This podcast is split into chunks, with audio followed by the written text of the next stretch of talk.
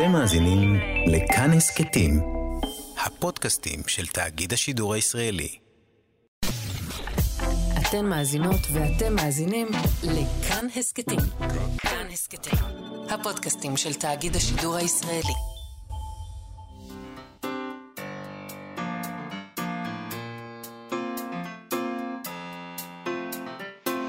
מה שכרוך. עם יובל אביבי ומה יעשה לה. שלום, צהריים טובים, אנחנו מה שכרוך, מגזין הספרות היומי בכאן תרבות, 104.9 ו-105.3 FM, או ביישומון של כאן, גם אפשר לשמוע אותנו. אפשר אפילו לשמוע אותנו באתר של כאן ובשלל יישומוני ההסכתים, על ההפקה, אבי שמאי, על הביצוע הטכני היום, אלעד זוהר, שלום לכם, שלום יובל אביבי. שלום מאיה סלע, יום מיוחד היום, קלנדרית, יום באיזה נפלא. מובן? במובן שזה יום חגיגי. זה תאריך, כן, זה תאריך תאריך חגיגי. רציני. אה, נו- נומרולוגית, הוא... מאוד. אנחנו מרגישים אותו. תשמעי, זה היום ראשון הראשון שלנו מזה תקופה. זה- נכון, אה, זה באמת מרגיש, מזה זה תקופה. מיוחד מאוד, כן. אה, וזה עומד להיות... אה, זה מרגיש לי היום שאנחנו, היום, אחרי היום החגים. חזרנו. היום, כי אנחנו פה. השבוע הזה הולך להיות שבוע רגיל, אם כי אותנו. היום הזה הוא לא רגיל. הוא לא רגיל.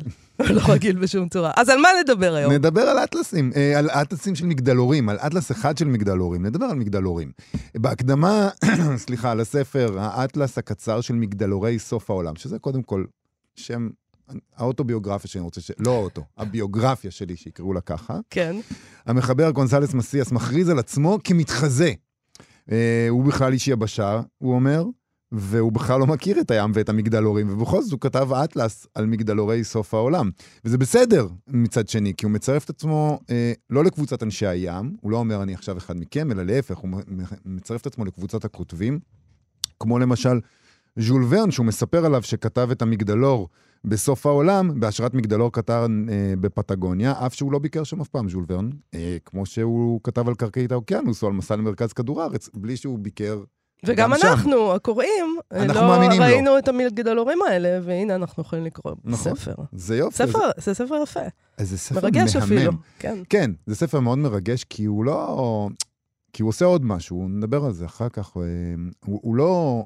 הוא לא רק כותב על המגדלורים, הוא מספר את הסיפור שלהם, והוא מתייחס אליהם כאל איזה, כאל איזה דרך להסתכל על המצב, ה, המצב האנושי, שזה תמיד מה שמעניין, נכון? המצב האנושי. וגם אומר עצם זה? שיש עוד מגדלורים, כלומר, הרי לא צריך אותם כבר. יש, נכון. יש, יש Waze, נכון? יש אה, דרכים כן. אחרות, לא צריך את המגדלור, אבל צריך אותו. כן, מה שהוא צריך את אומר הדימוי הזה. מה שהוא אומר שהמגדלורים עכשיו מציעים מחשבה על חיים אנושיים בתנאים קיצוניים. לא, זה תמיד היה, כי אנשים גרו שם. הוא מספר על האנשים האלה, שגרו ב, בשום שום היה מקום, צריך לתפעל את העסק. בתוך uh, בית עם מנורה בקצה. זהו, זה מה שמדובר, כן. שהגלים מתנפצים עליו בגדול. Um, ו- ומין, הוא מתאר אותם כיצורים גוססים, שזה גם יפה, יצורים גוססים. לא צריך אותם, הם אנדרטאות מתפוררות לעולם ישן ורומנטי, נשאר מהם באמת רק הדימוי, הסיפור הזה, וזה סיפור נהדר, זה סיפור מקסים, והוא מצליח לספר אותו, וזה מאוד משמח שמתרגמים ספר כזה אה, לעברית ומוציאים אותו כאן, זה לא מובן מאליו כבר, נדמה לי, אז אנחנו נדבר עליו היום עם דוד גוטסמן, שהוא מו"ל הוצאת פרדס, שם יצא הספר. אה, והוא מתברר שהוא אוהב מגדלורים, דוד גוטסמן. גם אני אוהבת מגדלורים, עכשיו זה אני אוהב- מסתבר. עכשיו גם אני... מעכשיו, מהיום, אני אוהבת מה- מגדלורים. עכשיו, כן. אה, זה, זה מעורר, אה, מעורר איזה כמיהה כזאת להרפתקנות, זה מסעיר, זה מסעיר. בסדר, נדבר על זה ונדבר גם עם יונתן דורון בפינת עובר מסך, על שרלוק הולמס, שזה גם כן כיף גדול, אני מת על שרלוק הולמס, ואני חושב שאם מחברים את שני האייטמים האלה, אז ביחד עם ז'ול ורן, אז שרלוק הולמס אה, תמצית הדברים שגרמו לי להתאהב בספרות כילד, ואני מצטער על זה שאני קלישאה. כי כאילו זה נורא קלישאה, נכון? לאהוב את ז'ול ורן ושרלוק הולמס. אתה רוצה להיות מקורי עכשיו? לא. מין ילד מקורי כזה? בוא, בוא, לא. תמציא ביוגרפיה. לא מצטער בעצם. ונתחיל לדבר לא על זה. מצטער שאני אוקיי. קלישאה, לא מצטער על זה. אני לוקח את דבריי בחזרה, אני קלישאה ואני גאה בזה. אם, אה, אם לאהוב את ג'ול ורן זה קלישאה, אז אני קלישאה גאה. אה, נדבר אה, עם יונתן דורון גם על המסכים, כאילו, בעיקר על המסכים, כי הוא איש המסכים שלנו, המסכים שאליהם שרלוק הולמס הגיע, וכיצד הם סייעו לו להפוך להיות מה שהוא נהיה, אבל לפני שנגיע לכל הדברים המשמחים האלה, חדשות מתחום הפרסים. אכן. הוכרזו הזוכות בפרס ברנר לשנת 2022. הפרס לספרות אה, הוענק, יוענק, לתמר וייס גבאי על ספרה החזאית שיצא בהוצאת לוקוס. אה, יש גם פרס לשירה, נכון. אה, שחולק השנה לשניים. הוא יוענק לשלומי חתוקה, ספרו יבשת שיצא בטנג'יר, ולמשוררת שרון אס על הספר שלה המגרפה שיצא בהוצאת אפיק. זה יופי של בחירות, אני שמח נכון. ומ- ומאשר את הבחירה. אנחנו מאוד מאוד, אה, אנחנו מודים לך על האישור. תשמע, בחוץ. וחיכינו לרגע הזה של האישור שלך. אה, זה די יוצא דופן בעיניי להחליט להעניק פרס אה, ברנר לתמר וייס גבאי, לא? כי אמנם זה פרס שניתן לספר ולא למפעל חיים, לא לגוף עבודה, ובכל זאת, האנשים שזכו בו בעבר, ס. יזהר, אבות ישורון, יהודה עמיחי, דליה רביקוביץ', א' ב' יהושע, אפשר להמשיך ערימת שמות, כן. קניוק, עמוס קינן, אה, סמי מיכאל, אתה יודע, גרוסמן, רונית מטלון, שקיבלה אותו בסוף יומיה, כן. אה, ממש שעות לפני מותה, הבת שלה קראה את הנאום שלה, היא עוד נכון. הספיקה לכתוב נאום. נכון. אה, וזה ספר טוב. החזאית. של, החזאית של תמר וייס גבי, כן. בהחלט ספר טוב, אבל בכל זאת מפתיע אה, לקבל פרס ברנר בשלב כה מוקדם. אני אוהב שגם כשאנחנו שמחים ומאשרים את הבחירה, עדיין אנחנו מוצאים זווית להסתייגות, וזה חשוב. אה, נאמר שפרס ברנר אה, מוענק מאז 1945, מעניקה אותו אגודת הסופרים העבריים, הסופרים והסופרות העבריים, נכון. נכון? הוסיפו, הוסיפו, החליטו הוסיפו, שמוסיפים. כן. הם מספרים לנו שהוגשו השנה לפרס הפרוזה 156 ספרים. ועדת השיפוט כללה את פרופסור חיים וייס, ליה נרגד ואביגדור פלדמן. נכון. אז הם כתבו על תמר וייס גבאי, שבשפה מדודה ומדויקת, מאירה, היא מאירה בספרה חזאית את עולמן של שלוש דמויות, בנות משפחה אחת, במרחב מדברי המצוי על סיפו של אסון טבע, כל אחת משלוש הדמויות העומדות במרכז הספר, החזאית, המורה והנערה, מנהלת מערכת יחסים מורכבת עם הטבע הקמאי ורואה בו אמצעי לכינונו של שיח פנימי, עשיר ורגיש. זו יצירה ספרותית סימבולית, פסיכולוגית, דקת הבחנה, המתארת את קו התפר שבין הפראי למבוית, ואגב כך בוחנת הן את חרדתו של האדם מפני אותו טבע, הן את תשוקתו הקמאית אליו, ואל האפשרויות האלימות הטמונות בו. נכון. נכון. זה תיאור מדויק. מתי הפרס לנימוקי שופטים? חייבים. אנחנו צריכים אולי לייסד את הפרס הזה, פרס לנימוקי שופטים. איך נעשה את זה? וואי, אנחנו, עכשיו וואי, אנחנו... אה, אנחנו יורדים מהשידור, אנחנו אנחנו יכולים מפרמטים את ה... לחשוב על זה. מה נעניק מתנה? אני רוצה שזה יהיה כזה, כמו ש... כמו- צינור דוד. לא, לא, לא, כמו הפרס הזה שמקבלים אה, שמן זית ושק פטריות, או דברים כאלה, Mm. כמו שהצרפתים עושים. מה מה הם מקבלים שם? אוקיי. יש של- ב- יש גם ארנק שיש בו יורו. ארנק עם יורו. או לא יודעת מה, מה, איך ארנק. עם שקל זה קצת פחות אלגנטי. בכל מקרה, הפרס לשירה, שמוענק אחת לשלוש שנים, הוגשו אליו השנה 213 ספרים, שזה נשמע המון, אבל יוצאים הרבה יותר מזה ספרי שירה. כן, נכון. אבל, אה, אבל זה הרבה, בכל הרבה זאת. מאוד.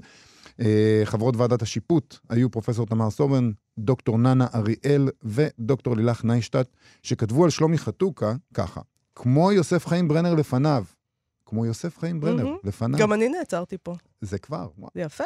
שלומי חתוקה הוא משורר שנטל לעצמו את זכות הצעקה. ספרו יבשת הוא יצירה מטלטלת ומורכבת, המבצרת גבולות ופורעת אותם. הם, הם מוסיפים ציטוט, כל היום אני מפטרל, שומר, שלא יחדרו אנשים, ועד הלילה לא מחזיק, מעמד ונרדם. ובלילה הפקרות, מי שרוצה, נכנס. ובלילה הפקרות זה גם כן, אה, אני מוכן שגם זה יהיה הכותרת של הביוגרפיה שלי. יש, ממש, איזה הפקרות יש אצלך בלילה, אתה ישן. נכון. זה בלשון סגי נהור. הלילה מתחיל בתשע וחצי ונגמר. בשבע וחצי בבוקר, ובין זה זה לזה, טירוף, טירוף. בין זה לזה, העיניים עצומות ונוחרים קלות.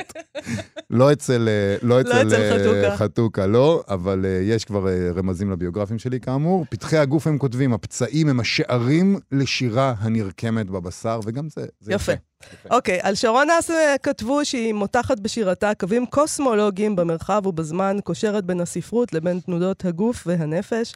ההתרחשויות בבית, בעיר ובטבע, יחסיה עם האב והאם, האהובה והבן, דמויות מיתיות ומזדמנות. בספרה של אס העברית מתגלה מחדש כמגרפה, כלי המאבד את חומרי החיים לכלל שירה רעננה ועמוקה, שיש בה תאווה קניבלית ותשוקה למשמעות, תנופה ודמיון. ויש כאן אה, ציטוט אה, שהם נותנים משרון אס, משיר שלה. כקוסם בלועים אני מזמנת דמות שאינה שייכת לאיש, היא בת המקום, והיא בעברית, כי אני כאן גם אם איני מבינה את הארץ ולשונותיה. אני יודעת להסתדר ברחוב. כמה פעמים גוף יכול להיקרא לחיים לפני שיזנח את הקריאה. איזה יופי השירים האלה. שרון אס משוררת נהדרת. כן. וגם חתוכה, גם חתוכה. שני, שני ציטוטים גם באמת וואו. טוב, בנוסף לכל הזוכים האלה, השופטים בקטגוריית הפרוזה העניקו ציון לשבח לספר משפט האהבה של שרה שילה, והשופטים בקטגוריית, השופטות בקטגוריית השירה העניקו ציון לשבח אה, למשוררת ציפורה אלר אלאור על ספרה ובכל זאת מתלקח האור. ברכות חמות לזוכים ולזוכות ביום המיוחד הזה.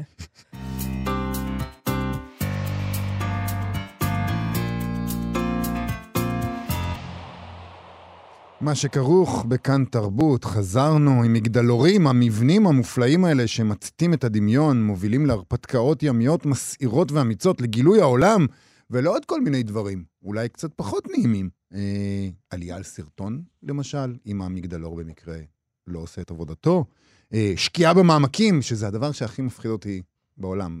לשקוע בים במעמקים. שחור, וואי, Mm. לך תדע איזה יצורים יש שם. לא גילינו כלום עדיין. מה, מה חסר שם? אמ, או, או סתם, נגיד, אם אתה מצליח להגיע עם הספינה שלך למקום אחר, אז שיעבוד של עמים אחרים או מלחמה. אמ, וככה כותב גונזלס מסיאס, מחבר האטלס הקצר של מגדלורי סוף העולם, שיצא עכשיו בהוצאת פרדס בתרגומו של יורם מלצר, על מגדלור עמדה, אה, ששימש דרך להגיע למושבה צרפתית במאה ה-19, ששימשה כמתקן כליאה לפושעים מסוכנים ואסירים פוליטיים. זה, זה אחד מהתפקידים של המגדלור הזה, שזה תפקיד חשוב, והוא הוא כותב על זה ככה: הודות לאות המאיר הזה הגיעו בבטחה ספינות שנס... לקלדוניה החדשה, ספינות שנשאו אסירים פוליטיים. מי יודע אם איזשהו אזרח צרפתי לא הביט במגדלור הזה בעודו מטייל בפריז, וזמן לאחר מכן קלט את הבזק האור שלו מתא הכליאה. שזה פואטי וטרגי, אבל זה יפה מה... מה- מהצד שלנו, זה יפה. אה, 34 מגדלורים כאלה יש באטלס הזה, מפוזרים על פני הגלובוס. כולל שרטוטים שלהם ומידע על המתכננים שלהם, וזה ספר מהמם, הוא יפה. נכון. מהמם ב- ב- בצורה המקורית שלו, לא כמו שזורקים את זה עכשיו, כאילו, מהמם. אנחנו באמת מתכוונים למהמם. מהמם, כשאנחנו הוא אומרים יפה. מהמם, זה באמת, המילה הזאת היא באמת. נכון, ספר יפה. ו- והוא מדבר באמת על המגדלורים האלה כעל משהו אחר, לא סתם כמבנים, אלא כבעלי תפקיד. נדבר על התפקיד הזה, אנחנו רוצים לדבר עליו עם המו"ל של הוצאת פרדס, דוד גוטסמן. שלום דוד.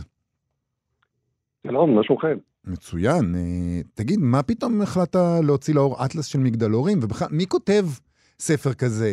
איך... אה, איך, אה, איך זה התגלגל איך זה אלינו? התגלגל אלינו?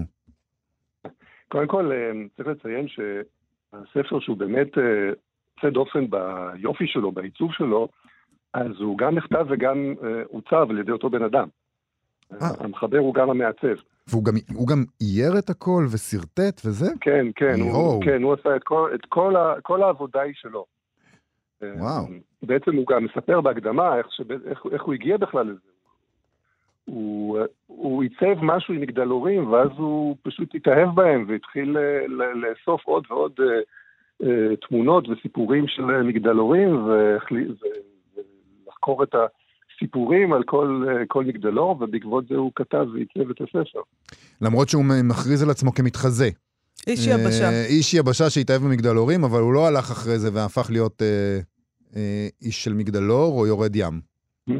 לגמרי, אבל אני לא רואה, אני לא רואה סתירה, כי אה, הרבה מאוד אנשים אוהבים מגדלורים בלי להיות אנשי ים. גם מהיבשה אנחנו רואים את המגדלורים. אתה איש של מגדלורים? אתה אוהב? אני מאוד אוהב מגדלורים. לפני אה, הספר? כי אני גם עכשיו אוהב. אחרי, מאיה ואני החלטנו שאחרי הספר הזה, גם אנחנו אנשי מגדלורים. אנחנו כן, פריקים של מגדלורים. ממש. כבר איזה עשרים ומשהו דקות, אנחנו פריקים של מגדלורים. כן, אתה היית קודם? יש לי, יש לי אהבה רבה כבר הרבה מאוד זמן למגדלורים, הרבה מאוד שנים, והספר הזה ממש אה, תפס אותי, איך שקיבלתי את, ה, את הדוגמית מהסוכנת, שכל הזמן שולחת לי אה, כל מיני דוגמאות של ספרים, ישר אהבתי בספר הזה. מדובר פה באהבה נטו, גם למגדלורים, גם לספר הזה. למה אבל? למה כן. אנחנו אוהבים מגדלורים? למה זה כל כך מסעיר אותנו? אמ, קודם כל, הם, הם, הם נורא יפים. אמ, לא יודע, אני, כשאני רואה מגדלור, אני ממש אמ, מתרגש.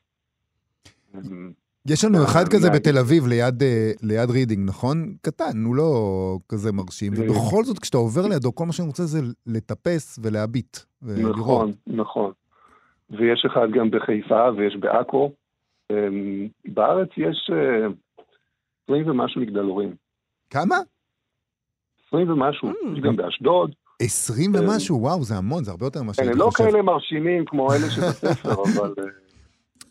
אה, גם אצלנו אבל אי אפשר כן. לעשות את הדבר שהוא מתאר, שזה באמת להקדיש את הספר שלו לאנשים שחיו שם, בפינות נשכחות של העולם. זה הרי לא סתם מגדלורים, זה מגדלורי סוף העולם, זה מקומות שבהם היית לבד, בתוך המגדלור יש דירה קטנה, ואתה צריך להסתדר מול איתני הטבע, והוא מקדיש בעצם את הספר לאנשים ש... אצלנו פחות המקרה של הדבר הזה. נכון, אבל מגדלורים זה באמת אה, אה, אה, דבר שיש עליו אה, אה, ספרים, סרטים, הם, הם מושכים את אה, תשומת ליבם של, אה, של הרבה מאוד אה, אה, יוצרים, גם בגלל, גם בגלל הס- הסכנה היומיומית של, אה, של יורדי הים שהם צריכים להיעזר בהם, והתפקיד החשוב של מי שמפעיל אותם, וגם ב... ראווה בעצם של מי שמפעיל אותם, כי הם חיים בבדידות ו... ו... ובתנאי אה, טבע קשים מאוד. וגם אני חושב שהוא הוא גם מדבר על זה שבעצם בחלק, דיברנו על זה בהתחלה, שבחלק מהסיפורים האלה של המגדלורים, הם נמצאים כאיזה צומת אה, לשאיפה שהיום אנחנו יכולים להסתכל עליה גם בביקורת. כיבוש העולם, אה, שעבוד, אה, נטילת משאבים של מדינות כן, אחרות. היום אנחנו יכולים להסתכל בביקורת, כי העולם כבר לא כזה. אין לנו יותר שעבוד, אין נטילת משאבים. כן, אנחנו- השתננו. היום אנחנו עושים את זה עם GPS, אבל כן. אה, הפעם עשינו את זה עם מגדלורים. הגענו לכל מיני מקומות חדשים, הצבנו שם מגדלור כדי שנוכל לדעת איך לחזור לשם ולשדוד להם את השנהב. אה, אומנם האדם חושב שהוא ניצח, אבל בסך הכל הטבע חזק מהכל. אני רוצה לשאול אותך, אה, כן? כן. אני רוצה לשאול אותך כן, איזה אבל מגדלור אתה...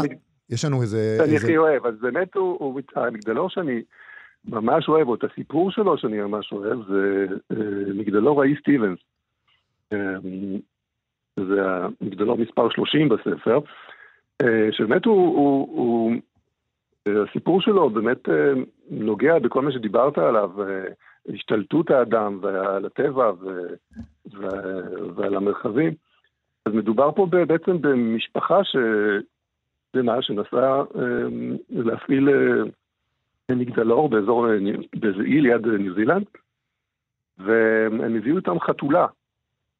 והחתולה פשוט תפסה שם איזה, כל פעם הביאה להם איזה פגר של ציפור שהיא צעדה, ועד שהם הבינו שזה בעצם ציפור ממש ממש ייחודית לאי, לאי הזה שהם נמצאים בו, כן. אז, אז החתולה כבר הספיקה להכחיד את כל, ה, כל האוכלוסייה של הציפורים האלה, ובעצם הציפור הזו נכחדה. זה נורא. אנחנו צוחקים כי זה מצחיק. מותר לנו לצחוק, יובל, לא, אתה לא תמשטר אותנו, אני אני לא מצטערת. לא, זה כאילו, קורה לא מצחוק. יקרה. זה מצחיק, אבל זה נורא, הם הרי- הם- הם הרגו מין. הם השמידו זן של ציפור, זן, נכון, מין, אני לא יודע איך אומרים את זה. כן, לגמרי. אה, ולקח איזה 20 ומשהו שנה לחסל את כל החתולים באי, כי החתולה הזו הייתה בהיריון. כדי ש- כדי שיפסיקו יפסיקו להכחיד את כל החיות המיוחדות שיש על האי הזה. זה מין פולש שלמד לגמרי. מהאדם איך להגיע ולהחריב כל מה שהוא רואה מסביבו. זה- אתם מכירים את זה? יש הרי מינים פולשים, אנחנו מביאים איתנו, אה, כמו, למה, למה... כמו התוכים המגעילים האלה. התוכים האלה נהדרים. נוראים. נהדררות זה דבר נ- נפלא. אבל את יודעת, גם נגיד, למה מלוכלך לנו בפיקוסים? כי מישהו באיזה ערימת עץ הביא איזה צירעה שהיא מין פולש והיא מפרה את הפיקוסים. אנחנו פשוט לא מבינים איזה נזק אנחנו עושים כשאנחנו מסתובבים אה, בעולם. דוד, נכון. אה, אה, אני רוצה אה, להגיד לך עוד משהו על הספר הזה. הספר הזה באמת, אה, הוא, הוא, הוא, הוא אטלס, אבל בעצם הוא מתחבר לספרי הרפתקאות. הוא נותן תחושה, וגם הדרך שבה הוא כותב על זה, כי, כי נוצר הרושם אולי שיש יש פה שרטוטים ואיורים ודברים כאלה, ותיאור של ההיסטוריה של זה, אבל יש פה הרבה פואטיקה גם, הוא כותב על זה בצורה פואטית, הוא כותב על זה כמו ספר הרפתקאות. נכון, לגמרי. זה ספר, זה ספר הרפתקאות במסווה של אטלס. אה, כל, כל סיפור פה, אז... אומנם הוא מביא את כל הפרטים הטכניים, אבל יש פה, יש פה סיפור, סיפור אה, אה, או, של, או של הקושי בבנייה של המגדלור, או הקושי של ההפעלה שלו, אה, וזה אה, לגמרי, לגמרי הרפתקה, כל, כל אה, מגדלור כזה.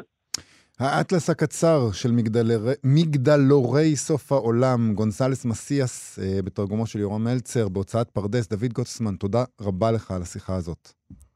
תודה שהזמנתם אותי. תודה להתראות. רבה, להתראות. עכשיו, עובר מסך. אנחנו, מה שכרוך בכאן תרבות, חזרנו עם עובר מסך, שהפינה שבה אנחנו משוחחים עם יונתן דורון על ספרים ומסכים, ומה שביניהם שלום יונתן דורון. שלום לכם. אנחנו מדברים היום על שרלוק הולמס, האחד והיחיד. האחד והיחיד. אנחנו מציינים 120 שנים לפרסום הספר הראשון של ארתור קונן דויל, נכון? על שרלוק, כן. יפה. אה, של בלי בסקרוויל, שהחזיר את הדמות אחרי אה, שהוא הרג אותה כי נמאס לו, והקהל פשוט דרש ממנו, תחזיר אותו, אנחנו רוצים לקרוא עוד עליו, וזה והפך אותו ליותר מפורש ממה שהוא היה לפני שהוא הרג את הדמות. אני זוכר שקראתי את הסיפור שבו שרלוק הולמס מת, ואני ידעתי כבר שהוא חוזר, כי זה מופיע, זה לא סיפור כזה מתקדם. הוא הרג אותו די כן, מהר. כן, מהר מאוד נמאסו ממנו. כן, כמה אפשר? היה בין אישיות בלתי נסבלת, בואו נודה.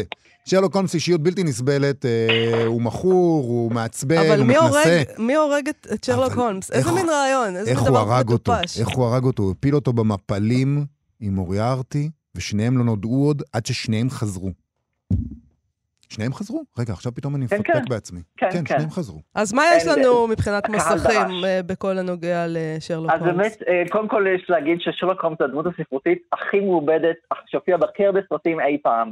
סדרים, סרטים, סדרות, הצגות, פשוט הקהל רוצה עוד ועוד, והוא כתב הרבה סיפורים קצרים וכמה ספרים, אבל האנשים רצו עוד, ובאמת קמו עוד סופרים ועוד אה, תסריטאים שכתבו עוד עלילות שונות. למה? מה יש בדמות הזאת? אם אני רוצה שנפצח את זה. הרי, למה דווקא הוא? מה, מה, מה הסיפור? קודם כל הוא אחד הבלשים הראשונים, הוא לא הבלש הספרותי הראשון, אבל הוא אחד הראשונים, ויש קסם רב במישהו שיכול להסתכל לך ולהגיד, הרגע חזרת מסרט בהצגה שנייה, שישב לך מישהו שאכל הרבה פופקורן ואשתו בוגדת בו. ואתה אומר, איך, איך הוא עושה את זה?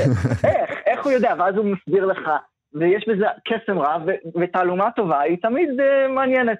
זה הקטע טוב. של אבא, אנחנו רוצים אבא. עכשיו, מה זה אבא? הוא צריך לדעת פשוט הכל. והוא יודע הכל. הוא יודע אה, עם מי שכב ההוא שישב לידך בהצגה, כאילו. זה בסדר, הוא זה גם- מה שאנחנו רוצים. הוא גם מביט בעולם, אלוהים. הוא מביט בעולם ומפענח אותו. זה הבלש האולטימטיבי. הוא, זה, זה המשך למה שאת נכון. אומרת, זה, זה דומה. מישהו שמסתכל על המצב ועושה את ההיקשים האלה, ויכול להגיד, אוקיי, הנה מה שאת כולכם רואים, ובואו אני אסביר לכם עכשיו למה זה קרה, ואיך אה, פותרים חלום, את העניין הזה. זה מה שאנחנו ולמה. אתם טועים? כן, ברור. אבל אתה יודע, הדמות שלו, כמו שאמרנו, היא מאוד מאוד לא... היא מעצבנת. קודם כל, כי כולם תמיד טועים, והוא נורא מזלזל במשטרה, וכולם מטומטמים אה, בעיניו, כי בצדק, רובנו מטומטמים, כן? בטח בהשוואה אליו, אבל הוא גם מכור לסמים, והוא כל הזמן מנגן בכינור שלו בשעות זה דווקא מוזרות. החלק הטוב יורה שלו. בסלון, הוא מתעמר ב... ב, ב איך קורא? ברח לי השם שלו. ווטסון. ווטסון. לא בווטסון, בגברת אה, שאצלם... ב- אה, הבית. ב... ב... ב- איך הם קוראים לה? כן. בעלת הבית שלו. בעלת שמה, הבית. כן. נכון. כן, אז יש קסם רב בזה שיש לו פגמים, שהוא לא מושלם, שהוא לא דמות שאתה אומר, אין דבר כזה, אף אחד לא מושלם, הוא, הוא רק חכם, הוא יודע שהוא חכם, וגם הוא לא המספר של הסיפורים, בספרים כמובן, ווטסון הוא המדבר, המספר. אז יש, בו, יש איזה רווח כזה, וגם אחד הדברים המיוחדים בהולמס, שהרבה עשו את זה אחרי זה, שהוא יודע שהוא מפורסם. הסיפורים הראשונים של ג'ון ווטסון הפכו אותו לדמות מפורסמת, והוא מודע לפרסום הזה והוא מתייחס אליו. Mm. יש איזו התפתחות, זה לא דמות שספרותית רחוקה, אלא הוא, הוא קיים, אנשים בלונדון מכירים אותו ומגיעים לכתובת שלו, זאת אומרת, הוא הופך, הוא הופך לדמות מפורסמת תוך כדי העולם הספרותי שלו, ובקולנוע גם השתמשו בזה, והקולנוע אני חושב קיבע את המעמד שלו, כי כמה שהולמס מצליח ועד היום קוראים אותו ומתרגמים אותו, משהו בדמות הקולנועית הזאת, אה, באמת, הפ- אה, אימצו דברים שלא היו בספרים, למשל אה, המשפט elementary do rotten, אף פעם לא היה בשום ספר. הכובע המפורסם של, הכובע של שורלוק הולמס לא מופיע בספר, של שורלוק הולמס. אה, וגם מוריאטי שהזכרנו, מופיע בקושי בספרים, הוא מופיע בסיפור אחד עיקרי, ובשאר, לפעמים הוא מוזכר, ו- וזהו. אבל בקולנוע צריך נבל, צריך מישהו, דמות אחת קבועה, שאיזה רע אולטימטיבי שיכול לנצח את הולמס, שאנחנו יודעים שבסוף הורג אותו. וגם צריך אה, דמות אהבה, אז יש את איירין אדלר, שמופיעה בסיפור אחד, ומופיעה כמעט בכל עיבוד קולנועי אחרי זה. כי אתה צריך את האישה. ולא, צריך סת... להישאר- ולא סתם אישה, אחת. מהבודדים שהצליחו לנצח אותו, ובגלל זה הוא מתאהב בה. נכון. אז אה, למרות שהוא דמות מאוד לא רומנטית במקור. מאוד הוא לא רומנטית. הוא רחוק מזה.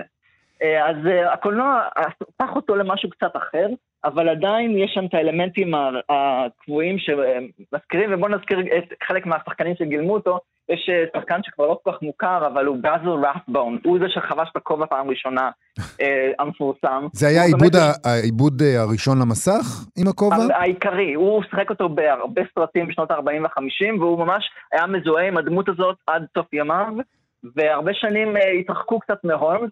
אה, פה ושם ניסו לעשות דברים שהם לא מח- מחוץ, מה שנקרא, לקנון, מחוץ לספרים של ארתור קונן דויל, ובילי ויילדר ניסה, וכל מיני שחקנים, אה, במאים אחרים, בפחות הצלחה, ואז שנות ה-80, אז אה, תחייה מחודשת, ואפילו במשל בין כוכבים הדור הבא, היו פרקים שהולכים הצוות אה, לעולם כזה של הולוגרמות, ושם משחקים את הולמס, עושים תעלומות שונות, ואז הגיע כמובן רוברט דמני ג'וניור לסרטים של גיא ריצ'י, שהצליחו מאוד. את הרגו את הולמס, את בואו. נגיד את זה ונשים את זה על השולחן, רצחו אותו. לא, לא, לא, אני לא מסכימה. אנחנו לא נשים זה- את זה על שום שולחן. אני שם אתה את- תשים את זה על השולחן שלך, אבל שם רוברט. דאוני. ג'וניור הוא אחד החביבים עליי. אבל זה לא הולמס, מה הוא הולך הוא מכות יכול לעשות שם? מה שהוא רוצה, זה בסדר. זה נכון. הולמס, קצת יותר אה, שרירי ו- וחי, אבל אני חשבתי שהסרטים לא היו כל כך טובים, הם היו מבדרים, אבל לא היה להם בהם תעלומות. אחת הבעיות שבסרטים החדשים שמנסים לעשות, גם אגת אקריסטי וגם אה, הולמס, אתה אומר, בבסיס צריך להיות תעלומה טובה, ואם הדמויות שאנחנו אוהבים לא מספיקות, אתה צריך שתהיה תעלומה טובה. וזה היה חסר, אבל כשדיברו על אה, גרסה אה, עכשווית עם בנגדיק קמברבץ', הסדרה, אמרתי, אוי לא, הולמס בלשון, בשנות האלפיים לא, לא נראה לי העניין. אבל הצליחו לעשות עיבוד ממש מוצלח, להעביר את הסיפורים להווה, ולתת גם משהו חדש מוצלח מאוד. אני חושב שמה שאולי זה איזשהו משהו שיכול להיות אה, בבסיס הדמות הכל כך מוצלחת שלו, זה ש... ואולי אומרים את זה, זה חוכמת הבדיעבד, כי באמת הם עשו את זה נהדר בעיבוד הזה שהזכרת, אבל יש תחושה שהוא יכול להתאים לכל תקופה הולמס, כי, כי תמיד יש נתונים, נכון? תמיד יש איזשהו שק של נתונים שאנחנו כולנו עיוורים אליו, ויחידי סגולה מסוגלים לראות אותם. אז היום אפשר לעשות את זה עם הטלפון הסלולרי, ועם המחשב, ועם uh, מעבדות uh, DNA, כן, ופעם אבל אתה לא עשו חושב את זה עם שהיום כל גיר. ילד בן 13 חצי מוכשר אה, יודע לעשות את זה בעצם? אני אוקיי. לא חושב. אני חושב ש... אבל אה, אה, יש, אחד המשפטים המוצלחים של הולמס, זה שיש, אה, אבל הכלב לא נבח. שזה אומר שזה שהכלב לא נבח, והוא הכיר את מי שבא לקראתו, אומר משהו, וזה משהו שצריך מוח בשבילו, צריך מחשבה בשבילו, לא אבל מספיק הכלב לא נבח, זה אבל מעולה. הכלב לא נבח. אם הוא היה נובח זה היה אומר משהו, אבל הכלב לא נבח. הוא לחשוב אחרת. וזה... ככה יקראו לביוגרפיה שלך. אבל הכלב לא נבח. אבל הכלב לא נבח. לא נבח. קצת פחות uh, מסעיר, אבל בסדר, אני, אני אסתפק בזה. אנחנו מספקים לך כל מיני רעיונות, אתה בסוף תחליט. אני אה, בסוף, uh, כן. Um, טוב, תשמע, אני מחכה מאוד לעיבוד הבא של שרלוק הולמס. כי כן, אנחנו לראות... יודעים הגיע. מה הולך להגיע? יש לנו הוא מושג? בטוח הגיע, הם מדברים גם על אה, סרט שלישי של גיא ריצ'י עם רוברט דמני ג'וניור, שספק אם יקרה. Mm, אה, בנגד קמרבץ' ומרטין פרימן ששיחקו את ווטסון והולמס בזה הבריטי, הם פשוט עסוקים מדי, היו אמורים להיות עוד פרקים, אבל הם פשוט, הקריירה שלהם נסקה במיוחד אחרי זה, עוד דרך ו- שבה מארוול הרסו לנו הכל. אני מסכים. והייתה גם סדרה נוראית, אלמנטרי. נוראית! הרבה יותר מדי עונות עם ג'וני לי מילר. שווטסון זה אישה. לוסי לו, נכון, של... לא, אני לא אגיד על לוסי לו, לא יכול להעליב אותה. אבל כעיקרון, אה, אה, אה, כאישה אין לי בעיה, אבל כשחקנית יש לי בעיה. אה, אז פשוט ניסיתי, נורא רציתי לאהוב את הסדרה הזאת, אמרתי, שורלוק הולמס בארצות הברית, מודרני, יאללה, לכו, אני הולך עם זה. אבל פשוט לא הצלחתי בשום אופן לזה, ואני רק אחזור למסע בין כוכבים הדור הבא, בגלל שסדרת ההמשך, פיקארד, מסתיימת בשנה הבאה, בעונה השלישית, וגם לשם מחזירים את מוריאטי משנות ה-80. אני בהלם שזה עוד נמשך בכלל, לא ידעתי שזה קורה. לא, זה אה. סדרת המשך של המשך של המשך כבר, זה פיקארד לא כשהוא... זה פיקארד כשהוא בן 900. אתם או- ממשיכים לראות את זה, אה? אני ראיתי כמה פרקים וזה היה בלתי נסבל. הבנתי. אתה צודק. זה אני זכה להמון שבחים אבל, פיקארד. אני הפסקתי לראות את הסדרה, אבל בעונה השלישית הם הבינו שמה שאנחנו רוצים לראות זה את הצוות המקורי, מחזירים את כל השחקנים מהדור הבא, אהה. ולעונה שלישית ואחרונה, ושם אה, יש פרק אחד של מוריאטי שאומרים לו, אנחנו לא נהרוג אותך, אבל אנחנו נשמור אותך בהולוגרמה, בזיכרון של החללית, והנה אחרי 30 שנה הוא חוזר בסדרת המשך, כי הדמות מנצחת, אה, שכתב דואל במאה ה-19, לא שוכחים. המוריארטי בסדרה, בסדרה המקורית, ש... לא המקורית, בדור הבא, מסע בין כוכבים הדור הבא, הוא היה הולוגרמה, כלומר הוא היה תוכנה, נגיד את זה למאזינים שלו, אולי לא יודעים, כן, והוא כן. היה כזה נבל מבריק מוריארטי, שתכנתו את התוכנה הזאת בצורה כל כך מבריקה, שהוא תפס עצמאות ונכנס למחשב של החללית האמיתית, והתחיל לעשות להם בלאגנים בחללית. אז אתה ממליץ, כן ממליץ לי לראות את זה בעצם? מסע בין כוכבים זה סדרה, את הפרק הזה תראי. Mm. זו סדרה נהדרת, פשוט באיזשהו שלב אתה אומר לעצמך, בסדר, יובל, שלח לינק. יאללה, בסדר. יש לינק. לינק. שלח לי קישור. יונתן דורון, תודה רבה לך על השיחה המסעירה הזאת, שקם, כפי שאנחנו רואים, שלחה אותנו להמון כיוונים, כי זה מסעיר. אני ממליץ גם לקרוא את התרגומים לעברית של שרלוק הולמס, יש סדרה כזאת, תמיד אני ממליץ על זה כשמזכירים כל אותו. ספרי. כל ספרי בכריכות מהודרות כאלה, כמו, כמו שספר צריך להיראות, כמו ספר קודש כזה, כאלה, כן, נכון. יפים עם זהב. נכון. תקראו את זה, זה תרגומים נהדרים. יונתן דורון, תודה רבה לך על הפינה הזאת. תודה לכם. להתראות.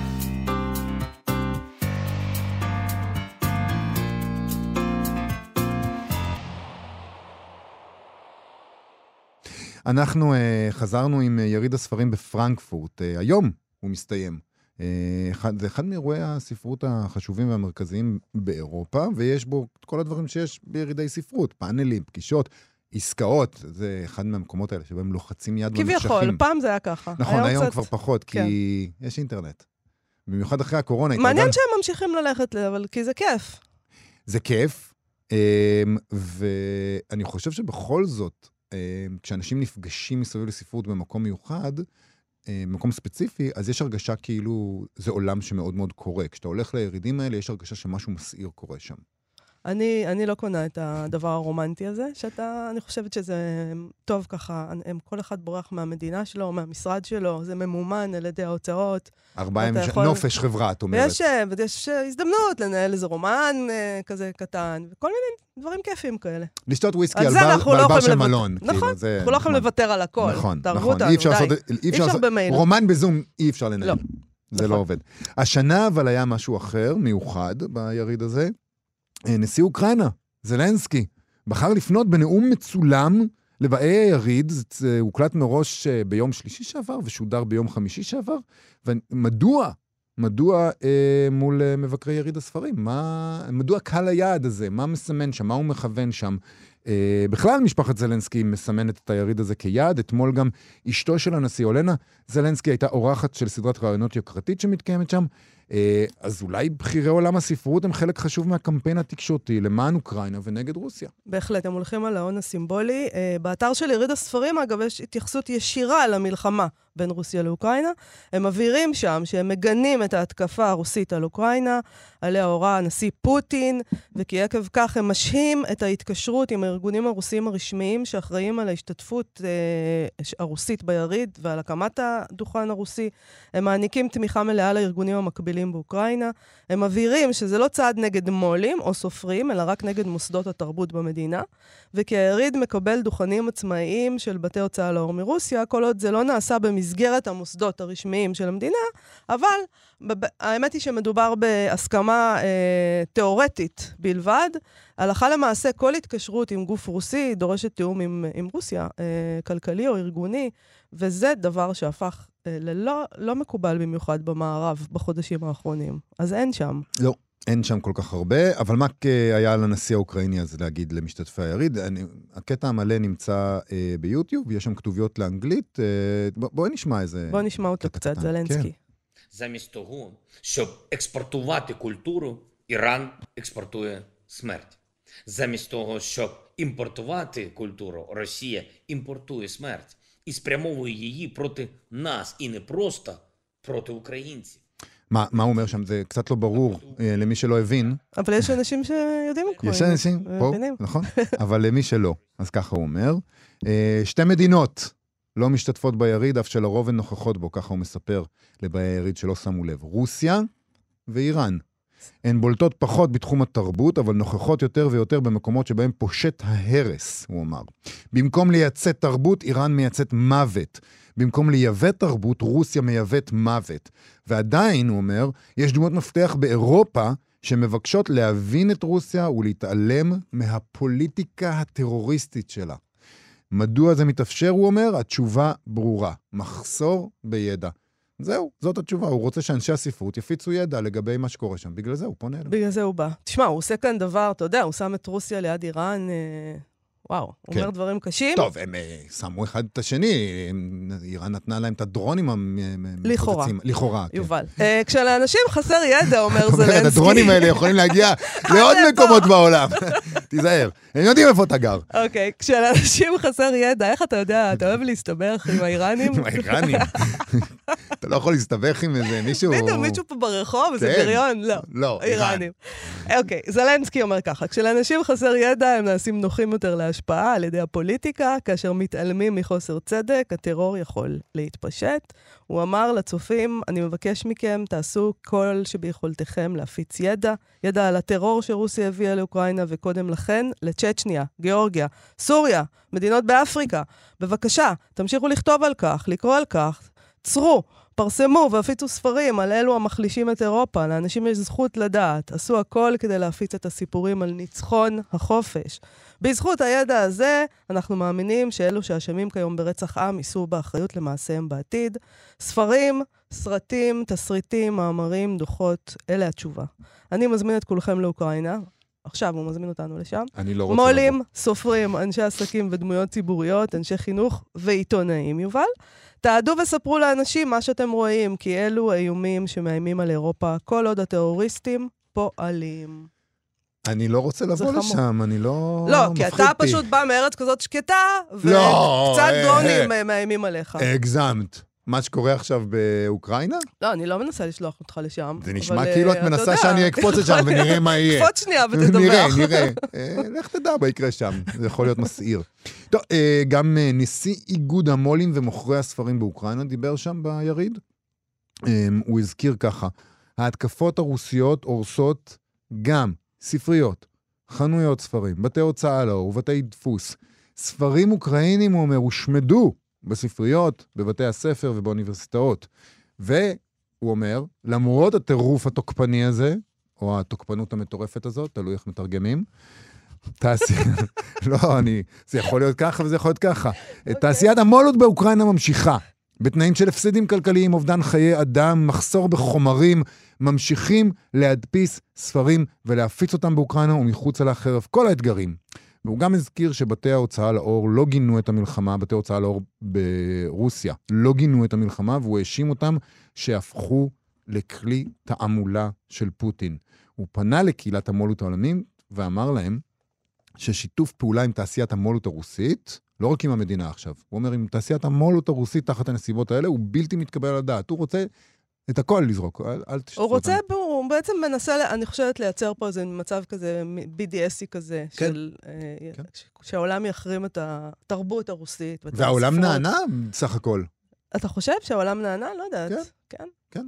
אני רוצה להגיד לך דבר נוסף. ישראל לא. בעסק, שמת לב? כאן אנחנו לא בעניין הזה של להחרים את הספרות הרוסית. אני זה. חושב שיש לנו קהילה דוברת רוסית אה, שבאה מרוסיה, ויש לנו קהילה אוקראינית, וזה קשה מאוד לבטל את, הזה, את המרכיבים האלה בזהות שלך, ויש פה איזה באמת משחק מאוד מאוד מורכב סביב הדבר הזה בקרב הקהילה הדוברת אה, הרוסית, יוצאת ברית המועצות.